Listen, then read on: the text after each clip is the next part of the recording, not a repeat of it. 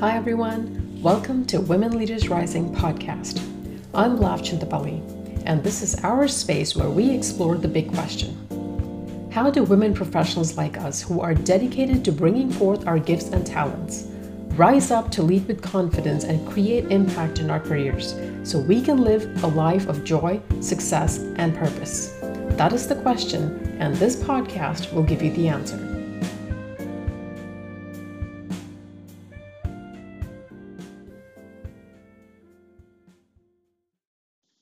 Hey everyone, this is Lav Chintapalli.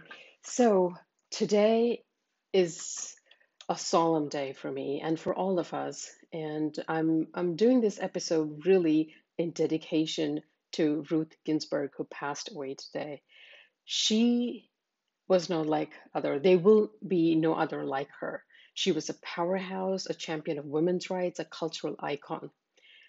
And may we all live our lives with at least an ounce of her fire and her fight for true justice.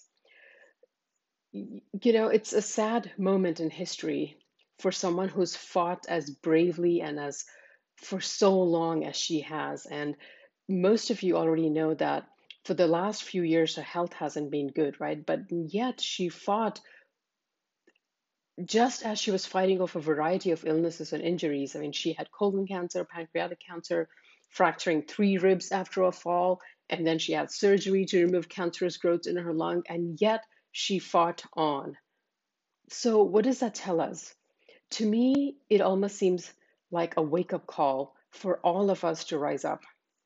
It's a wake up call for us to be all we can be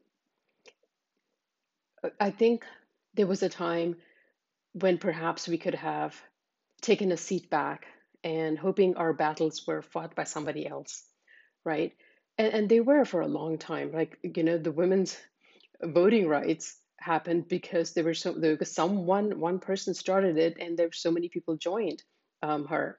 So and so it goes with so many policies and issues that affect women's lives but I think there's come a time when all of us need to put in effort. It's not enough that one person does. I think it's really a time for all of us to rise up and all of all of us to use our skills and and now really is a time for more women to be in leadership positions because that's where decisions are made uh, and and the rest of us right, are affected by the decision. So we really need women in leadership positions. So my one true wish is that many of you who are listening uh, feel the call to rise and feel the call for justice and feel the call for more empowered action wherever you are is the right place to be.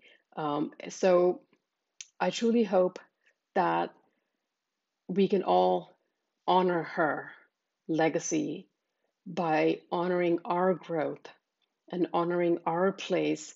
And every time there's a call to action, there's a call to leadership, may we all have the courage, the fire, and the passion to rise up, just like she has for so many of us.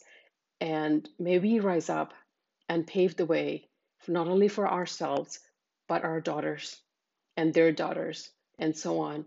So, with that, I'm going to close this episode.